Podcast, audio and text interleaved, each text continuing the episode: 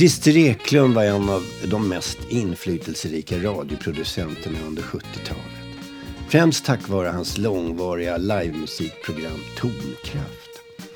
Alla som var aktiva musiker inom rock, blues, jazz och prog på 70-talet hamnade någon gång i det legendariska livemusikprogrammet som startades av Christer någon gång runt 72 för Sveriges Radio P3. Christer blev min kompis. Jag vet inte riktigt hur det var och vi är inte riktigt 100% säkra när det var. Men jag, jag skulle tro att det var 1973. Och vi blev väldigt goda vänner för att vi började spela tillsammans. Christer är dessutom en väldigt skicklig saxofonist. Och eh, vi hade många trevliga konserter tillsammans. Här är mitt snack med Christer. Första gången vi träffades, det var ju 73. Ja, eller var det inte 72 egentligen? Kanske var på, 72. På Gärdet 72, det är min bild alltså. Ja, okej. Gärdesfesten 72. Jag är nästan Ja, men då är det det kanske. Är Men, 50 år. men, men, men du bjöd hem, alltså du ville intervjua någon i bandet och du valde mig Ja, i mitt gamla band Samba. ja, Och då var jag hem till det på Lillsvängen. ja, just det. Kommer du ihåg det? Upp på Lillsvängen. Ja.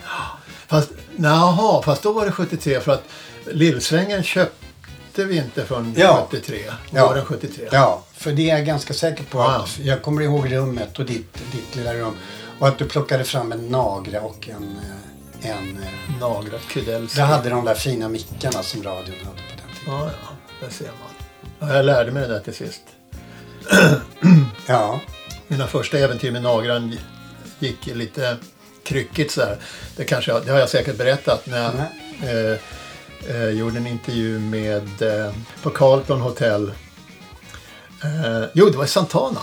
Carlos Santana. Ja, okej, Carlos. du gjorde en intervju med Carlos. Mm. På Ho- Carlton Hotel, där är Kungsgatan, hörnan. Så- Ja, ja, ja, just Eh, Låg det där, då jag var i alla fall. Och så gjorde han en intervju på kanske en 15-20 minuter sen. var väldigt trevlig, avspänd och så här. Och, eh, och sen när jag skulle koll, checka då så, så upptäckte jag att jag hade inte vridit kapstanbredet ordentligt så att det var i botten så här. Alltså, du vet. Ja. Utan det hade slirat bandet så det var ju Kalle Anka så här va. Och han Oj. såg på mig, men vad är det? han, så här, han såg att jag blev döstressad. Ja. Det var en av mina första intervjuer va, när jag precis Oj. börjat på radion. När är detta då? Ja, det måste ha varit 72 någon gång. 72. Var det då du började? Nej, jag började 71. Och du- eh, januari, sjut- 11 januari 71 står det på kontraktet. Och jag känner till att du efterträdde någon berömd typ.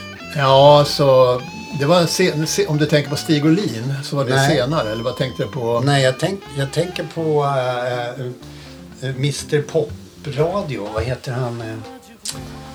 Eh? Ja, alltså, ja, ja. eh, Claes- Claes Burling och sådär. Burling. Ja, det var väl i och för sig en rockad med tjänster sådär. Så jag vet inte om det var just hans tjänst i ärlighetens namn. Men det blev en, en, eh, en ledig i varje fall. Men bara för att slutföra det där med Santana och den intervjun. Så sa han bara helt Ja, men och, får jag berätta vad som hade hänt? Då sa han bara Ja, men då tar vi om det, sa han. Äh, vad coolt. Cooligt liksom. Så. här. Han var jättegullig. Jag började nästan grina. nej, nej, men. Han, han, han verkar vara en väldigt trevlig person. Jag har faktiskt träffat honom Ja, också. häftigt. Ja. Det var när vi hade dansk manager med Jocke.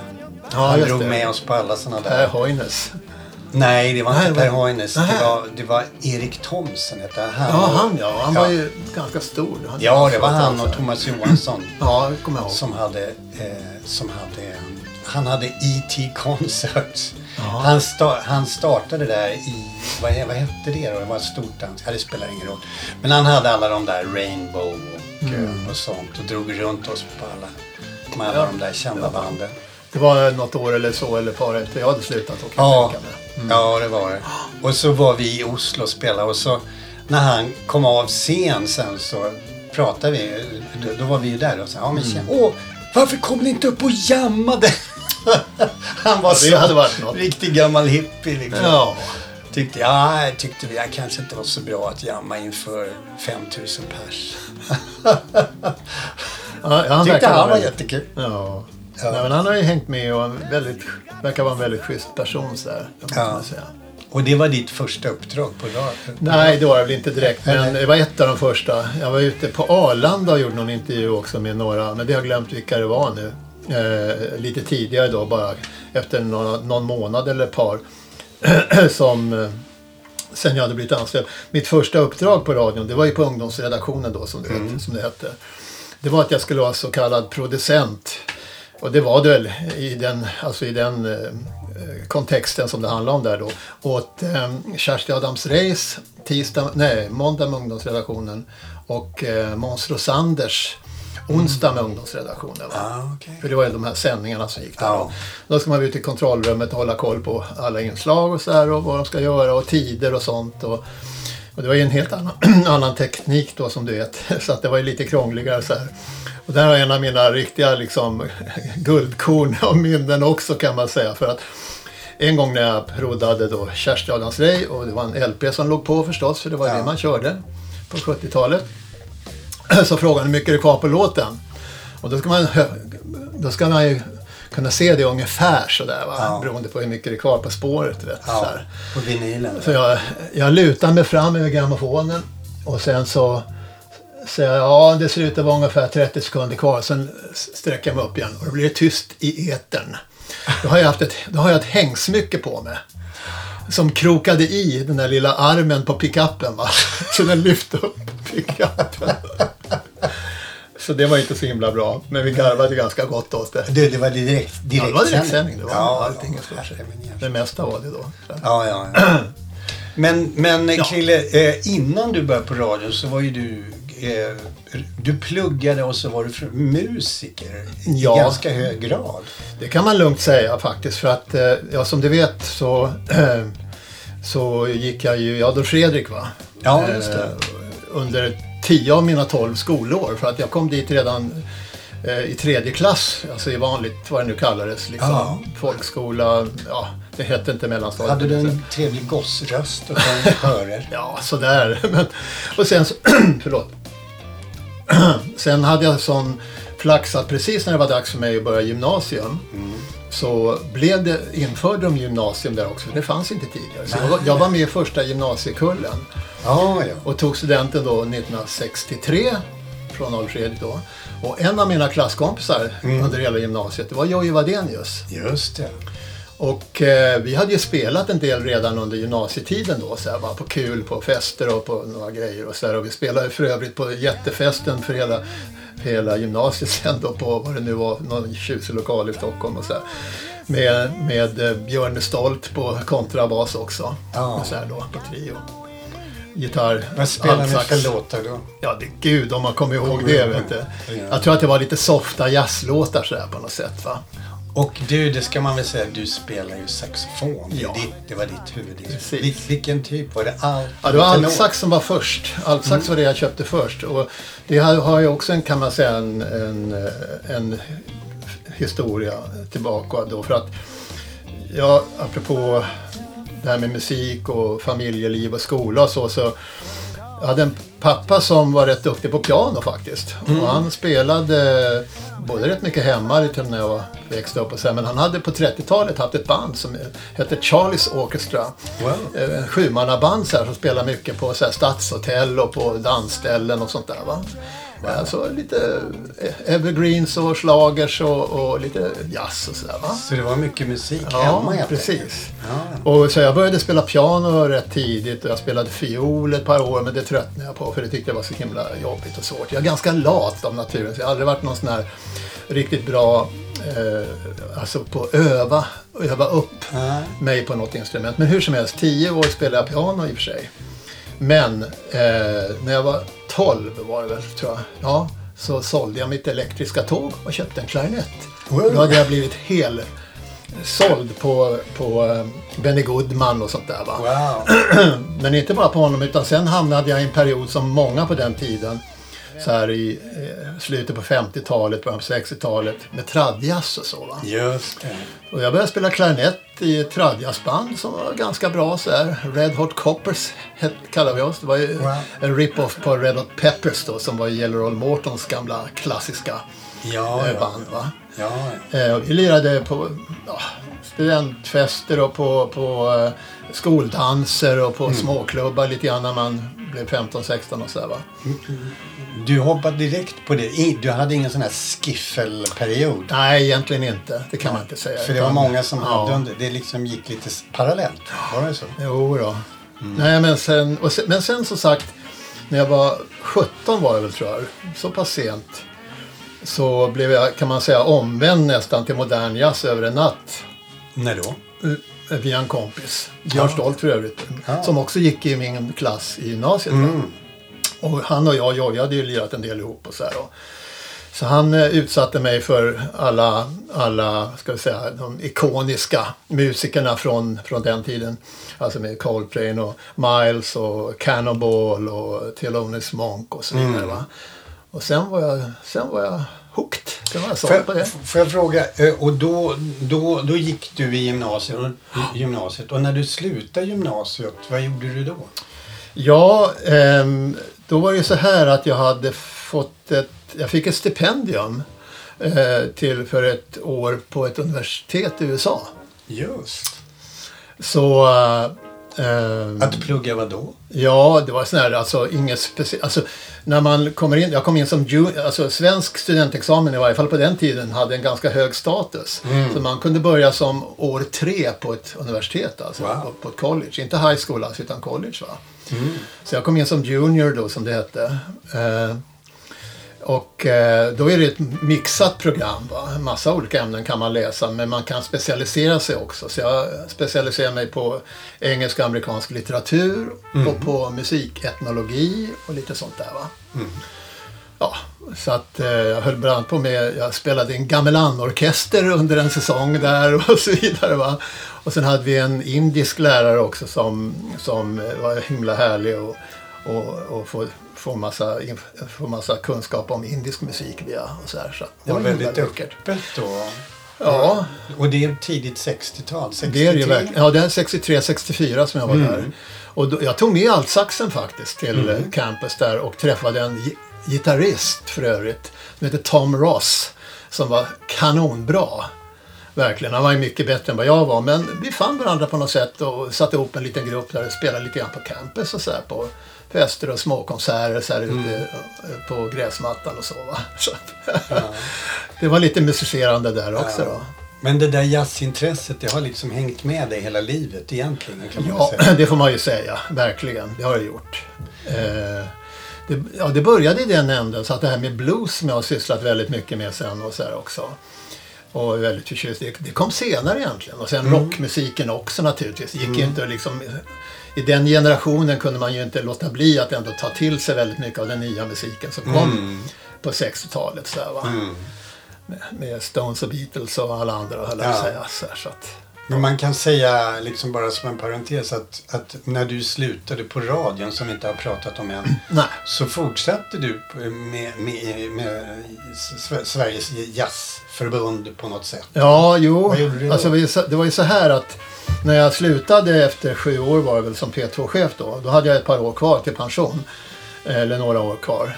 Eh, och eh, då, då, vilket jag är oerhört glad för, då gick jag in i min gamla yrkesroll, nämligen att vara musikproducent igen. Så Jag hade ansvar för jazzproduktionerna i Stockholm och på, på festivaler runt om i Sverige. Så och det, det blev fyra år faktiskt innan jag slutade. Ja, Jag hade någon sån här kontrakt från egen firma så att säga. Med det där. Eh, och ehm, sen efter det, precis, så bara av en slump så eh, jag var uppe på Umeå jazzfestival privat så här, sen käkade jag frukost med Bengt Säve Söderberg en morgon så här, som jag kände lite grann sen tidigare. Och eh, han var sedan många år då ordförande i, i eh, Riksförbundet Svensk Jazz som det heter. Och, och då sa han, ja, men kan inte du hoppa in och hjälpa mig här för att vi har, vi har precis en vakans här i styrelsen som eh, kassör. ja, kan man göra tyckte jag. Och på den vägen var det så. Jag var ju där tio år sedan som, Wow. som Ja. och skötte ekonomin då för Så du, du börjar och du slutar din karriär, eh, din lite aktiva tid med jazzen. Men, men, men om vi då är 64, sen, eh, då kom du hem och, och vad gjorde du då? Ja. Ja, då blev det lumpen direkt kan man... Nej, så var, det var ju det som var grejen. Eh, jag, hade, jag kom för sent för att gå in och... Jag, hade, jag var ju draftad, höll jag. Jag hade ju mönstrat och sånt där. Så jag var tvungen att göra lumpen då på något sätt. Och, eh, men jag var lite för sent för det så att det blev ett år på universitetet först. Då läste jag engelska. Av naturliga skäl som jag hade med mig mycket från USA då. Så, här. så jag tog ja, diverse akademiska betyg då, i engelska på ett år. Då, va? Ja. Men sen blev det, sen blev det eh, då lumpen ett år sådär. Och då hamnade jag på FRA, Försvarets radioanstalt. Okej. Och höll på med radiospaning så här. Det passade ju ganska bra. Spana på ryssar. Det är Ja, precis. Ja. Visst alltså. Och där fick man ju lära sig ryska också för övrigt. Ja, det var ju åtta timmar om dagen. Liksom. Nej, Nej, fyra timmar om dagen i åtta månader. Ja. Som man skulle utbilda sig ryska. För att förstå vad de här piloterna sa uppe på 10 000 meters höjd. ja, och bli utsatt för rysk desinformation. Ja, precis. Fast det talade man inte om på den tiden. Det var ingen som fattade kanske. Nej. Jag vet inte. Ja, men Men, så, det gjorde, men, men sen, Ja. och, och sen när du var klar med det, så, så ja, någonstans så hamnade du i Paris vid Ja. den tiden. Nej? Vi kan backa lite där. För att man kan säga så här att när jag kom tillbaka till Stockholm. Ja. Slim kände jag sedan tidiare. Från Slim, Slim Notini. Notini, Sveriges Enskede Slim då, som han hette förr i tiden. då kända stora bluesstjärnor. Ja, det kan man väl säga vid sidan av Roffe Wikström och Bill, och, Bill Örström. Nej, men va? då, på den ja, tiden. Ja, ja, på den tiden. Då var ju. Roffe och de inte kända Nej. alls. Men och vi det var väl spelade. Peps snarare. som- Ja, ja, Peps också förstås. Peps var väl... Verkligen. Det var han. Som Men- hade börjat runt 65 kanske Peps också. Kan nog tänka Kanske sig, Slim var innan honom. Ja, det tror jag, för han är lite äldre. Kan, heter han Slim Notini? Nej, han heter kan- Per. Per Notini. Ja, men, Men- det är Notini. okej. Ja, men vi började spela i alla fall och så här. Och eh, hade ett rätt bra band. Så att jag kommer inte ihåg exakt alla vilka som var med i början och så här, för det byttes ut en del. Men vi spelade under mitten av 60-talet en del och sådär va. Det gjorde vi. Och eh, fortsatt med det sen. Men det här som du refererar till med Paris. Jo, jag var i Paris ett antal gånger men jag tror att eh, det som du tänker på här är det den här märkliga eh, träff, sammanträffandet med, med Memphis Slim. Ja. Men vad gjorde du i Paris? Nej, det var inte Paris faktiskt. Nej. Det var inte det. Jag träffade i och för sig honom där lång, eh, några år senare. Jaha. Men det är en annan femma. Vad träffade du Memphis Slim? Ja, sommaren 67 så eh, stack jag och en annan saxofonist som heter Olle Franksén. Som var med i Slims band också. Ja. Och ganska länge. Han var med på vår första platta också med Slim. Eh, The Blues Ain't Strange som kom 69. Så han var med under flera år där. Vi var kompisar och, vi, eh, vi anmälde oss till en eh, kurs i franska. En sommarkurs, så här, sommaruniversitet i La Rochelle Okej. på västkusten sen. Jaha, och sen stack vi dit och, och eh, skulle plugga franska och så vidare. Men det var ju mycket annat som, som lockade också förstås. Det gamla vanliga om man är 23 år eller vad man var, Ja, när ja. man var så här. Och, och sen hade de en jazzklubb i stan. Mhm. Eller, eller en klubb alltså. Och så kom vi dit så här. Eller någon kväll och så här. Och eh, då visade det sig att det var en fransk pianist där. Som hade någon liten trio. Som spelade där. Så det var rätt okej så här. Och så sa vi att vi, han hade med, eh, eh, Olle hade med sin klarinett, jag hade med min altsax. Okej. Jag sa att, att vi hade våra instrument med oss, kom från Sverige. Och så här, ja men vad fan, hoppa in så här, kan komma och jamma och så vidare. Och det gjorde vi en kväll då. Och eh, han som hade stället tyckte det funkade så bra så han, vi blev engagerade där för, för, för en vecka då. Jaha. Ja, tillsammans med den här trion. Och sen, veckan därpå, så var det stort besök av blueslegenden Memphis Slim då. Va? Ah, yeah. Och då var det så här, för att inte gö- göra det för lång historien, att då skulle vi spela som förband lite grann. Aha. Det gjorde vi väl någon kväll då vidare, men kväll nummer två och så här, så, så tyckte Slim då, med Slim att, men kan inte ni kompa med, för han var ensam då och skulle spela piano. Ja. Och, och, och han tyckte det lät så pass bra, så ni kan väl kompa mig, tyckte han. Så, så, blev det. Så, vi- så under, jag kommer inte ihåg hur många dagar det var nu, men under några dagar under en Ja. vecka där så, så var vi kompan då kan man säga Till till Memphis. Memphis. Och det var ju lite häftigt för att redan då naturligtvis hade jag ju blivit rätt påverkad av blues naturligtvis via spelningar med Slim och så här och saker man hade lyssnat på Ja. och så du vet. Ja. Han, eh, han har ju blivit erkänd jättemycket med det.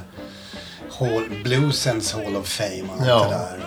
Och, och han hade en väldigt berömd gitarrist med sig som, som hette Matt Guitar Murphy. Känner du till? Ja, just Kanske det. han hade med honom Ja, då? Nej. Nej, nej, han var ensam som sagt. Den där Matt Guitar Murphy, han, han blev castad till den här Blues Brothers-filmen. Känner du till det? Ah, Ja, ja, ja. ja men jag, D- där var han gitarrist och han var bland annat Aretha Franklins man. wow. Ja, i filmen. filmen. Den, det visste jag inte. Stor tjusig man och, som spelar asbra gitarr Mm. Som var faktiskt min stora inspiration först. För jag Ja, hade nog inte hört blues på det sättet innan jag hörde Memphis Slim. Men det var något, något år tidigare faktiskt, 66 eller något sånt där. Ja. Nej, Så men, det är lite roligt att du, att du träffade honom. Ja, verkligen. Träffade på honom. Sen, det var något år senare eller sådär. Eller på, nej, men jag måste tänka efter. Nej, det måste ha varit många år senare. Som... Eh, blandade jag ihop det nu här. Nej, det var så här sen att Memphis Slim var i Stockholm eh, något Okej. år senare. Det här var på en tid innan jag träffade så här. Eh, Men, eh, då kom han hem. Då bodde jag på Vargetinsgatan med min dåvarande flickvän. Då kom han hem till oss och käkade middag och surrade och så här, lite trevligt. Va? Men efter det så har jag inte haft någon kontakt med honom. Va? Nej. Det var då det. Ja, jag fattar. Det är fortfarande, fortfarande 60-tal så att det är way way back om man säger Ja, så. ja. Men då hade du ingenting med radion att göra? Nej, nej, inte alls. Nej. Men ni spelade, du och Jojje Wadenius spelade, ni hade något band? Ja, just det. Eh, Det var alltså i slutet på 60-talet då. Var det Eh, innan Made in Sweden eller var det Ja, parallellt med precis. Nej, det var innan. Alltså det här var ju 67 som sagt som jag var i Frankrike då. Och eh, 68 eh, så startade vi en grupp, jag och jag, som vi kallar för Grapes of Wrath. Just det. Vredens druvor. Eh, Och eh, det var... eh, Ola Brunkert var med på trummor. Mm. Eh, Janne Schaffers Ja, och Abbas ja precis. Nej, men först var det då Jojje som sagt var. Va? Och så en annan saxonist som hette Örjan Ramberg som kom från Ingesund i Värmland. Jag vet faktiskt inte hur vi fick kontakt med varandra. Det var nog inte min kontakt utan det kanske var någon annan, eh, Jojje som hade letat in. Och så var det en basist som hette Björn Karlsson tror jag. Som är inte särskilt känd men han var helt okej. Och så Kalle Pettersson. Det låter ju väldigt eh, flashy sådär. Kalle Pettersson på sång och hammondorgel då. Wow. Men han var jättebra. Ja, och vi körde någon slags soul, rock, jazz sådär va. Ja. Och spelade, hade mycket spelningar alltså. Eh, och eh, spelade på Domino bland annat som var rätt stort på den tiden. Ja, så här, på på massa klubbar i Gamla stan och, och ja, på andra gig och så också. Vi gjorde rätt mycket jobb. Men efter något, jag ska säga, här är 60, ja, 69 var det väl tror jag som, som eh, Jojje la då och startade Made in Sweden. Alltså Ja, trion då va. Och eh, då hoppade Janne Schaffer in istället. För Ja. honom kände jag ju sedan tidigare också så här. Från olika sammanhang. Och eh, han blev med till bandet upplöstes i princip då. Någonstans 70-71 så här va. Alltså det är lite intressant för jag, första gången jag träffade på, såg dig, Mm. jag kände inte dig då. Det var när jag var nere och lyssnade på Janne Schaffers, han hade ett band som spelade i Uppsala på Vedala Na- nation. Ja, just det. Jag vet inte vad han kallade sig för. Han hade den där andra gitarristen, vad hette han, Li- Lind... Äh, Björ, Björn Linder va? Björn Linder, ja just, Ja, just det. Och så var det Janne och så var det du. Ja, och just så var det det, säkert Ola Brunkert och han, eh, vad hette han, basisten som alltid var med? Stefan ja, Brolund. Stefan Brolund Ja, kanske. ja. Ja. Ni spelar på Vedala nation. Ja, det minns jag faktiskt. Att vi Ja. gjorde något sånt. Vi gjorde en liknande grej faktiskt uppe i, i Sundsvall också. Några år senare. Han satte ihop lite olika såna här konstellationer ibland. Mm. Och drog runt med. Och eh, ja, i Sundsvall. Men, men alltså det här Ja. är din, då spelar, då spelar du mycket och då har du pluggat. Och sen eh, eh, liksom, då har du ännu inte börjat på radion. Du har inte Nej. haft någonting med radion att göra Egentligen egentligen. inte. Nej. Nej.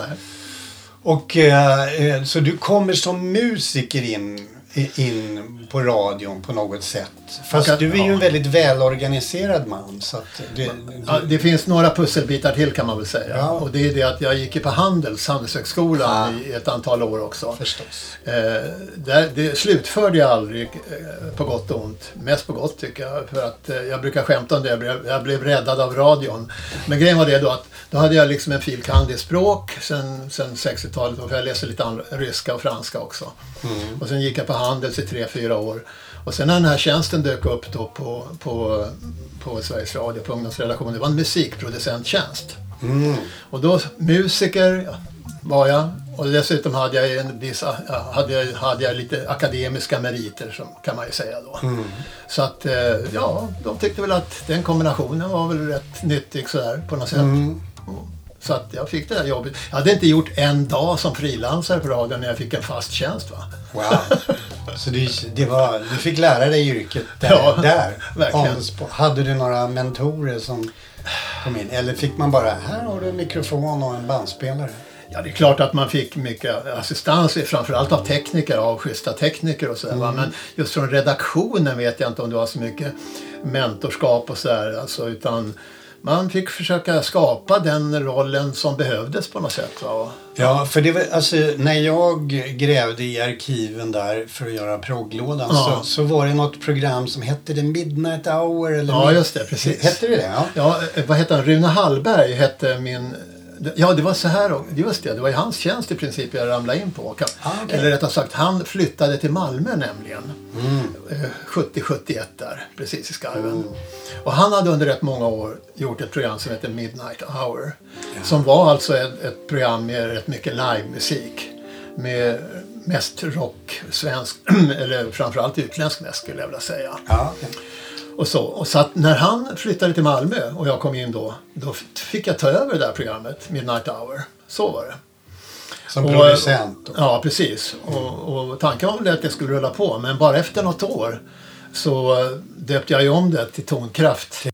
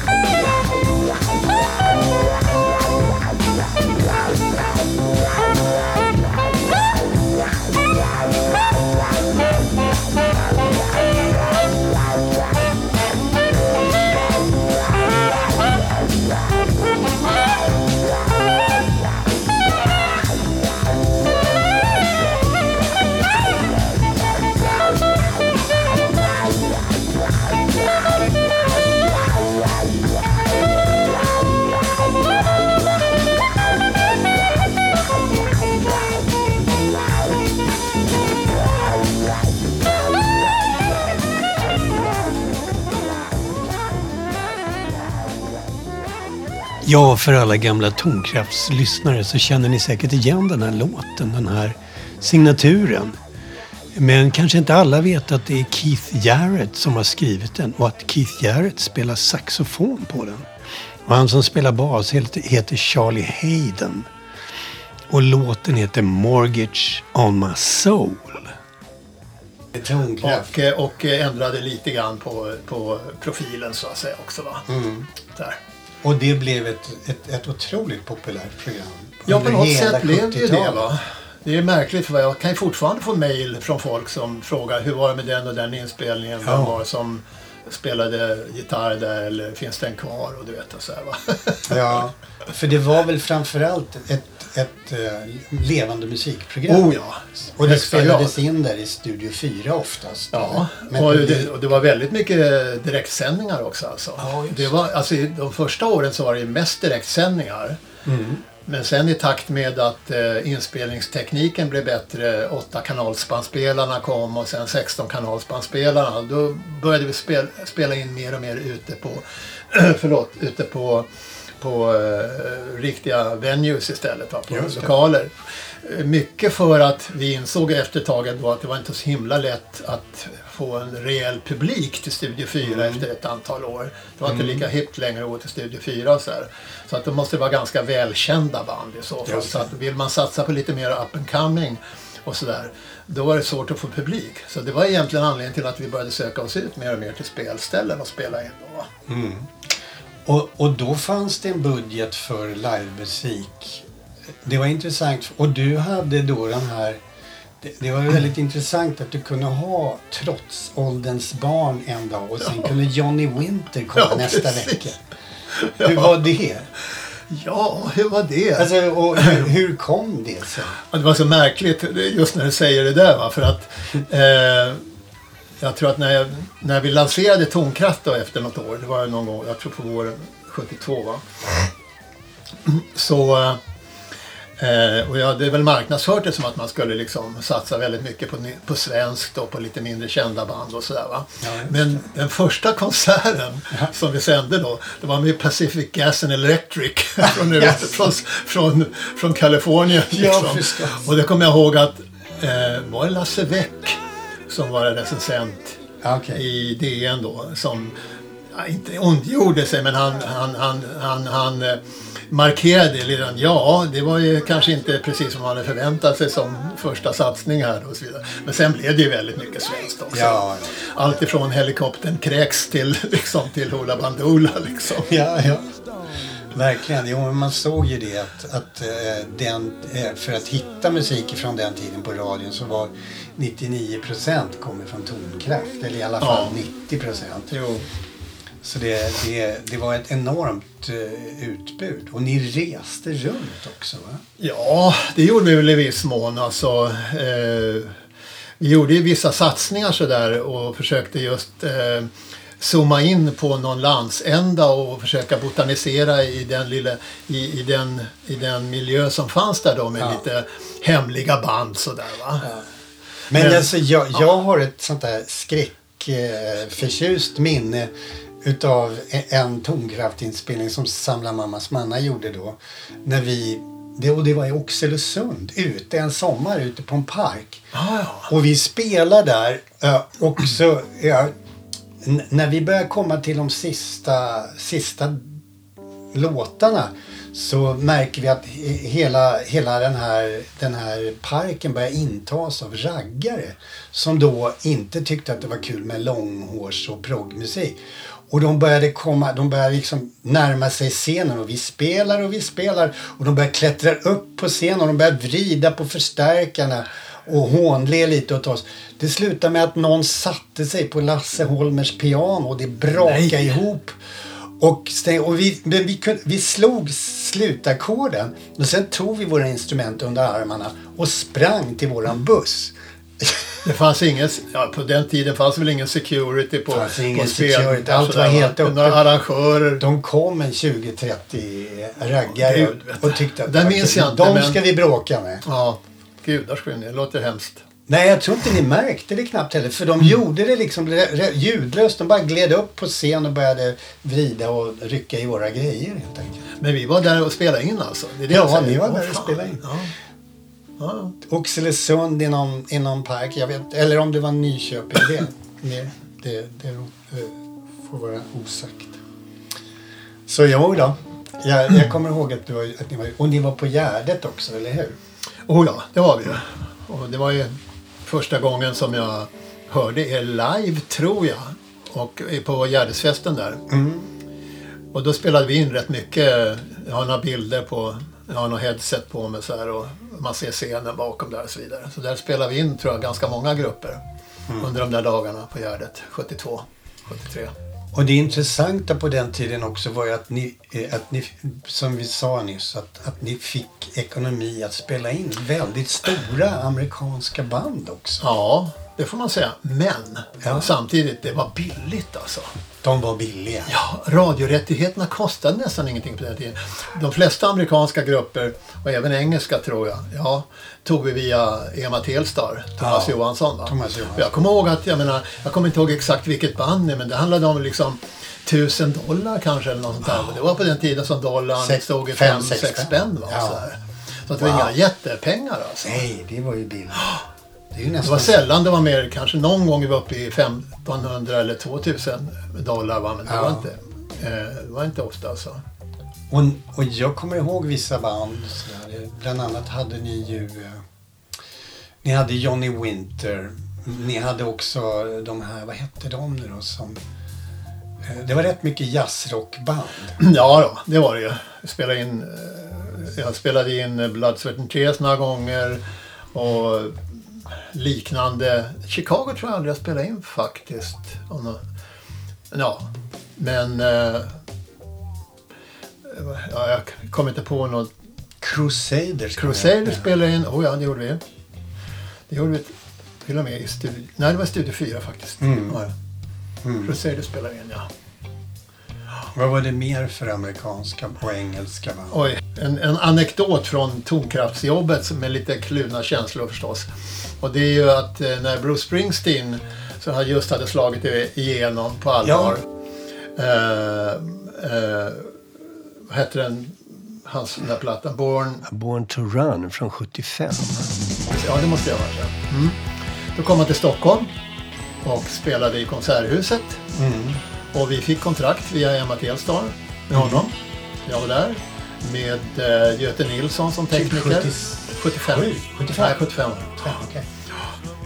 Och, eh, och han hade inte varit i Stockholm förut, så det var första gången han både gjorde konsert i Stockholm och, spelade, och skulle spelas in då. Mm. Och då hände detta att när vi går upp eh, kontrollrummet, jag vet inte hur det är nu för din faktiskt, men det satt ett kontrollrum på två trappor upp på sidan av scenen, så att säga, konserthuset där. Det var Sveriges Radios eget kontrollrum så att säga. Jag Ja. vet inte om vi har något kvar där nu för tiden. Och där hade vi då förberett oss och riggat och vi hade haft eh, soundcheck på eftermiddagen och så här. Eh, och sen en halvtimme eller så innan konserten började så kommer hans eh, manager Mm. Steve tror jag han hette i förnamn. Apple hette han i varje fall i efternamn. Eller Mike Apple kanske. Spelar ingen roll. Hans manager kommer upp upptassande till, till eh, kontrollrummet. Jaha, var är det jag ska sitta och producera konsert nu? sa han. Ja, han ville sitta vid ratt, och ratta den. Ja. Inspelningen. Nej, men det, det är vi som gör, herregud. Jag är producent och här har vi en fantastisk tekniker och det är vi som gör det här jobbet. Vi kan inte ha några, några externa personer som kommer in i SRs kontrollrum och tror att de ska göra inspelningen. Det blev världens dispyt om det där och det slutade med att säga okej, då blir det ingen inspelning, sa, sa jag.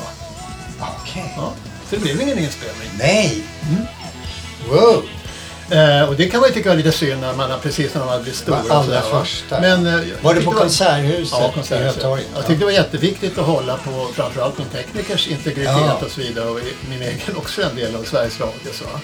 Att så där kan man inte göra, lämna över bara till någon. Jag hade ingen aning om vad han hade för kompetens vad det gäller och våra grejer och sådär. Nej. Nej, Men i alla fall, sen var det fest på Alexandra på kvällen efteråt. Då var jag inbjuden också. Eftersom, ja, av Ema då. Så Ja. Det var någon som var nära för det där då. och då fick jag tillfälle att prata lite grann med, med Bruce där. Liksom. Ja. Och han mumlade lite grann nästan förläget. "Ja, jag hörde vad som hände och så, det var ju himla synd liksom, att det skulle bli sådär. Och så, så Ah, han bad om ursäkt nästan. Vad roligt, vad roligt. Ja, Ja. Så kan det gå också. Var, det, var det några av de gamla bluesgubbarna då? Ja, B.B. King spelade jag in. Eh, till exempel. Det gjorde jag i Göteborg. Mm. På en fyrkanalbandspelare. Det var 72. Ja. Eh, och måste, eh, John Mayalls Bluesbreakers. Ja, Spelade jag in några gånger också. Under årens lopp. vad kul. Ja, ja de, var, de var läckra tyckte jag. Jag gillade dem Ja, på många sätt. Ja, jag hade ju fina gitarrister med sig. ja det hade han ju. Ja. Som, som blev världsberömd. Ja, Ja, en plantskola för det. Men eh, du, du körde parallellt så var du ute och spelade också. Hur hann du med allting? Ja, det är en bra fråga. Ehm, nej, men 70-talet gick väl bra på det hela taget, men sen...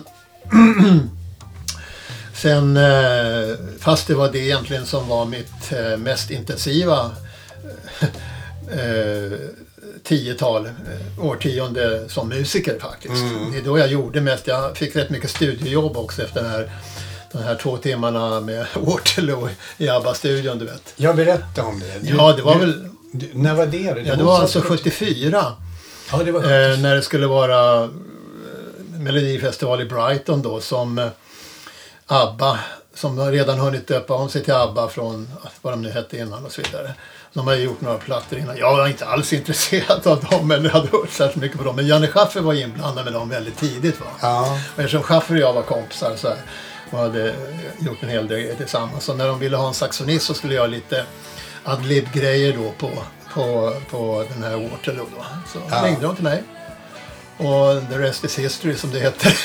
Nej men det, ja, Adlib säger blev du, de, de som de, i dagens läge så skulle nog ingen riktigt fatta, fatta vad det är att man går in och, och, och, och, och de säger det, något musiken kommer in och säger ah, spela någonting. Ja, ja, ja, precis. Jag skulle göra fill-ins liksom mellan, mellan sånginsatserna sådär. Va? Jag spelade ju aldrig med ABBA sen. Jag fick faktiskt eh, så fick, sen vann de ju som ni vet då i, eh, i Brighton.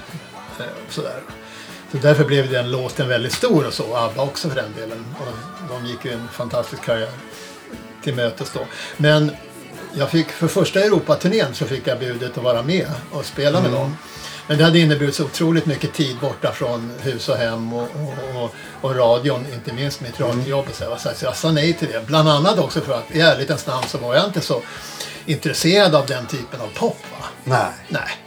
Och som du kanske minns så var det ju så på den tiden också att den så kallade progressiva musiken, eller i varje fall den mera politiska grenen av det, de, de, de dissade ju ABBA Ja. väldigt mycket som, Ja, som kommersiell musik. Och så. Ja.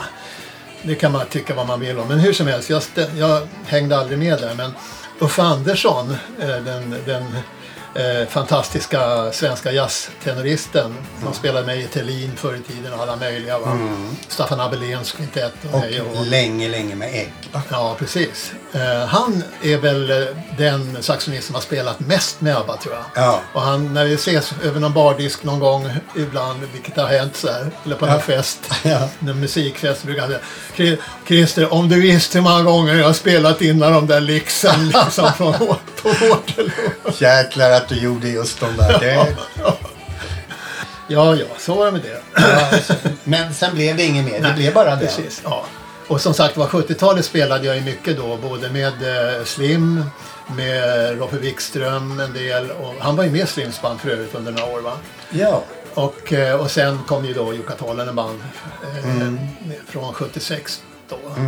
Och det är väl, det, det kan jag säga rakt ut att det, det, det, det, det höjdpunkten i min musikkarriär vad det gäller alltså att känna verkligen att man gör någonting som känns otroligt spännande och meningsfullt och häftigt alltså.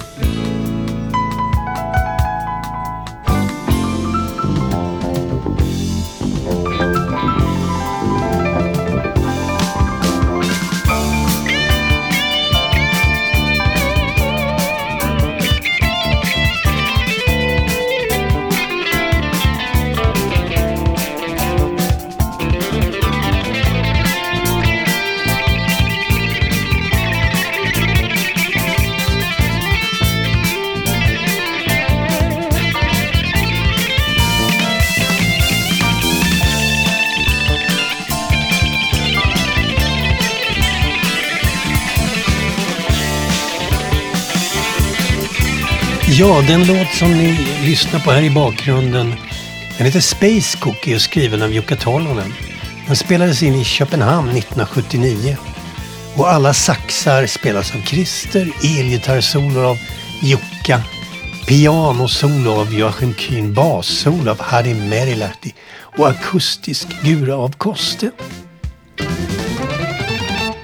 Ja, alltså, alltså dels så var väl så här att jag fick rätt mycket studiojobb.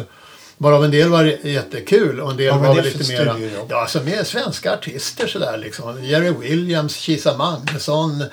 Eh, alla möjliga liksom.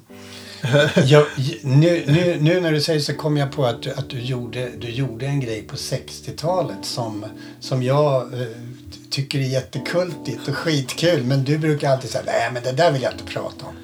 Du gjorde någon turné med eh, våran, alla vårans, eh, den största smörsångaren vi någonsin haft. Ja, ja just det.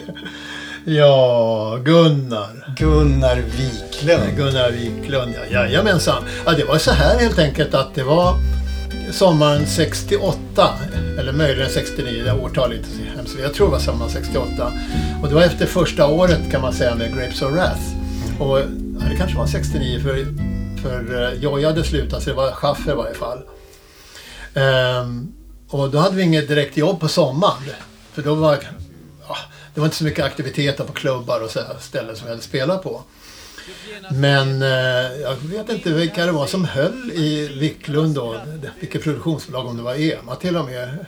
Eller vad det var. Men hur som helst så fick vi erbjudande att vara kompgrupp till Gunnar Wiklund på hans sommarturné. Och det var alltså 60-65 gig, varav många dubbleringar mellan olika folkparker. Och spela på eftermiddagen och sen på kvällen. Det var ett jävla flänga, men vi ställde upp på det där. Och, och, och vi fick, eh, och Ola Brunkert var med och så här. Och, eh, och vi, eh, vi fick spela en egen låt också. Så här, som, eller fast det var inte egen komposition tyvärr. Vi, det, var, det var en Booker T MGs låt vi körde och som hette Hip Hugger. Okej. Orgel och eh, komp. Ja. Eh, och, och saxar då va? Saxar. Ja, visst. Ja. Så det var ju Göran och jag då på saxar och så. Ramberg. Eh, ja, ja, men... Eh, Men Gunnar, han var väl en hedersknyffel från Norrland? Ja, Eller?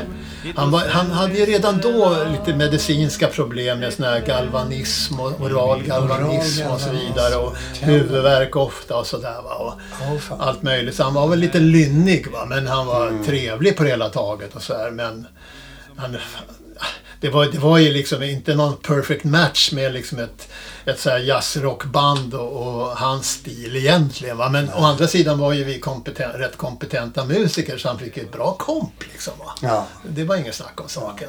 Han var ju alltså, på inspelningen alltså, fruktansvärt bra smörsångare. Ja, ja. Men hur var han live då? Jo, men jag tycker han var bra där också. Han hade en jäkla förmåga liksom, att nå ut till publiken och, och få ha en bra liksom, timbre så här, i rösten och så vidare. Va?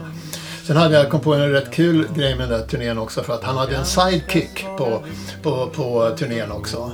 En up and coming donna som hette Eva Rydberg. Jaså? som steppade och sjöng lite grann och hade sig så här, som man skulle kunna ha på den tiden. Så här.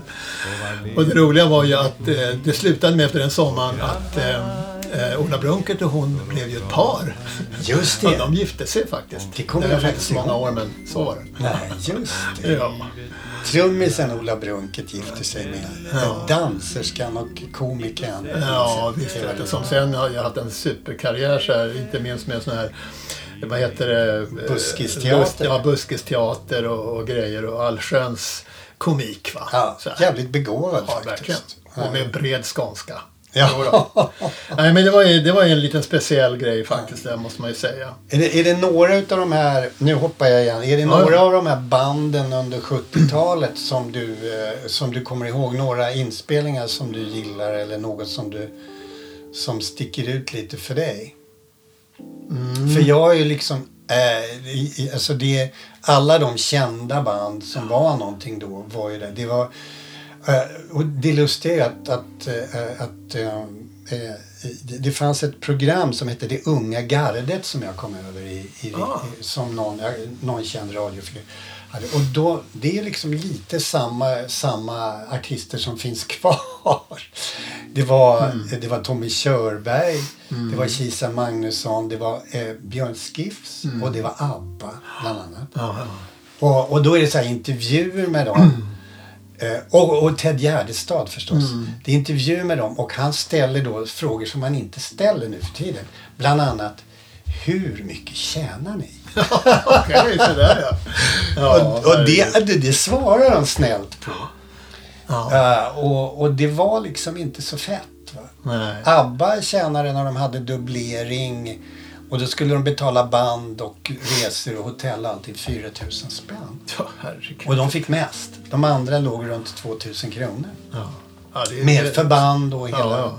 hela konkurrensen. Så det var inte sådär jätteglamoröst. Nej, för tusan. Det var det verkligen inte. Och jag, jag menar, som jag har berättat för dig någon gång förut så har jag ju faktiskt... Alltså det låter ju nästan sjukt va, men jag är väl lite kamrerstyp ändå. Ja, Ja. Som du minns så skötte jag ju bokföringen för Jukka Tollonen band också. Ja. när Jag var ute på turnéer och sånt där. Och alltså jag har varenda gig jag har spelat eh, bokfört i, i, i en... I en eh, i ett antal sådana här blåa skrivböcker va, typ, Wow. liksom, som jag har häftat ihop. Va. Wow. Från första betalda spelningen när jag var 12 år i TV. Till, till sista jag har gjort Hur mycket fick du då när du var 12? Eh, 15 spänn. Hur mycket var det mesta du fick? Det var inte särskilt mycket. Det tror jag, var- uppriktigt sagt, det, var det bästa gagen jag har fått som musiker, det var när vi gjorde den här, eh, den här eh, All- Proggens Allstars, den turnén. Ja, just Ja, det. ja. Och Fyra- fyra tu-. 4 000 ja, 4 000 per skalle. Det hade Ja. jag aldrig kommit upp i tidigare. 2 000 några gånger med, med tollonen vet jag. Ja. Och, och, och, och något liknande. Men annars var det ju liksom... Ja, det, det har ju att göra naturligtvis om vilken, var, vilket år, årtionde vi är också. Va? Men om Ja. man talar mest 70-tal och så här så låg ju gagerna man kanske tjänar 500 spänn 500, eller något sånt där. Va? I bästa fall 8 eller 1000. Va? Så, här. Ja.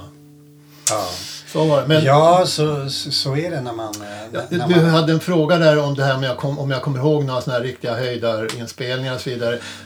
Det är oerhört svårt att, att, att eftersom det handlar om så otroligt mycket va, som jag har spelat in och så här. Så att jag har väldigt svårt att lyfta fram det. Men jag kan säga en som jag var väldigt imponerad av och greps av bland annat för både intensitet och för texterna och uttrycket. Och det var faktiskt eh, med, alltså den, den, den senare varianten av Made in Sweden med, med Dominikarna. Ja, senare versionen av Made in Sweden, det undrar jag. Det var nog säkert Sola Plexus som var en senare version där Jojje lirade bas och makarna Dominic skapade musik och spelade dubbla keyboards och Körberg sjöng. När Monica och, och eh, Karl-Axel Dominic och Körberg var med och gjorde fantastiska De gjorde samhällskritiska dikter, eh, ja, precis, eh, som eh, samhällskritiska texter sådär va, på både kända melodier, några eller lånade och en del egenkomponerade också. Och de gjorde några riktiga fantastiska konserter alltså. Och det Men- var ju så bra musiker också. Ja, jättebra. Ja. Och det är så lustigt för att jag tror att de var med på den där anti... eh, Den där anti... Eh, schlagerfestivalgalan. Ja, just och samtidigt så, så skrev då Monica den där, den där kända hitten för, för, för Klabbe och vad heter han? Ja, ja, och eh, den här Malta ja, som de hette, Klabbe och Göran Fristorp. Göran ja. Fris- Dina Som, bröst- sommaren som aldrig säger nej ja. Men det var ju med, med text av Lars Forssell. Ja. Mm, precis. Var, det var hon som skrev melodin till den? Ja, ja, ja hon skrev den melodin. Ja, det var ju mycket sånt crossover i branschen i ärlighetens namn liksom. Ja. Eh, Men de är fantastiska de där dominikarna. De är så... Ja. eh, jag vet ingen mer entusiastisk än Karl-Axel. Så att varje gång man ringer till honom då är det så här. Och då hör man i bakgrunden. Nej, nej, det har vi inte tid med. säger Monica. Ja. Och när jag ringde angående den här lådan så var det, då, då slutade han inte prata. Men han pratade bland annat så, det, det är nog inte så många som tänker. Han, skri, han, han spelar då Messiaen Mm. och var, och var ut, utsedd till, till liksom en av hans favorittolkare som Ja, modern kompositör. Men som, med mig pratar han då bara, har du hört de här de här K-pop-låtarna var ju så jävla bra. och det är värsta tonårspopen. Han bara älskar Åh det. jäklar. Ja. Ja. det visste jag Det-. Att det- han, att, att han hade snöat in på det också. Men det är en Ja, men han är öppen. Han är Ja. så jäkla Ja. vidöppen. Det är En av de få. Ja. En av de få.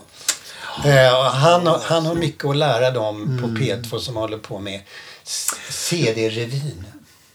Om du har hört det? Ja, ja, oh ja, oh ja verkligen. Jag, jag, kom, jag fick faktiskt en Ja. annan sån här liksom blänkare nu när jag kom ihåg en, en rätt maffig inspelning. Som kanske tekniskt sett var rätt besvärlig men jag tycker att det blev en ganska magisk eh, resultat. Det var Lou Reed Ah. som spelade in i Göteborgs konsert, konserthus. Nej, eller var det på Skandinavium? Ja, det var nog Skandinavium. Det låter. Skandinavium. Ja, ja. Och det var ju svårt. Men jag kommer ihåg att vi, var, vi satt inne i flaggrummet under jord med en Ja. fyrkanalsbandspelare liksom så här, och hade inte någon visuell kontakt och så vidare. Det hade man inte på den tiden. Det kunde man inte lösa på den tiden. Tappar ni allting ifrån mixen då? Med mixsplittar? Nu blir det Ja, vi, tekniskt. alltså vi... Nej, vi hade en... Vi hade, nej, jag tror fan... Satte ni upp fyra mickar själva bara liksom? Nej, men nej, du har nog rätt. Vi tappade nog så att säga, men sep- mickarna separat i varje fall. Så att vi gjorde ju så att säga mixen själva. Ja. Men... Så ni tog en tvåkanalsmix Ja. och så satte ni upp lite publikmickar Ja, och, och miljö. Eh, vi, tog, eh, vi, hade, vi hade så att säga flera linjer in så att vi kunde göra en, en, en, en, mix. Så att säga. Men alltså resultatet blev jävligt häftigt måste jag säga. För det var så otroligt... Prakash John hette eh, basisten, elbasisten. Mm. Det glömmer jag aldrig. Har- jag har aldrig hört en så jävla tung, pumpande bas någon gång i den Mm. Nej. typen av Okej. lite tillbakalutad rockmusik. Va? Så hans släpiga röst va? Liksom Ja. så som svävar över det där. va? Ja, Jo, jo, ja, lite ja. kul. Lite kul. Ja, är det något mer vi, vi inte har sagt? Oj, oj, oj. Ja, det finns ju mycket att ösa ur, men jag tycker vi har täckt in ganska mycket Ja. ändå. Det, det, ja.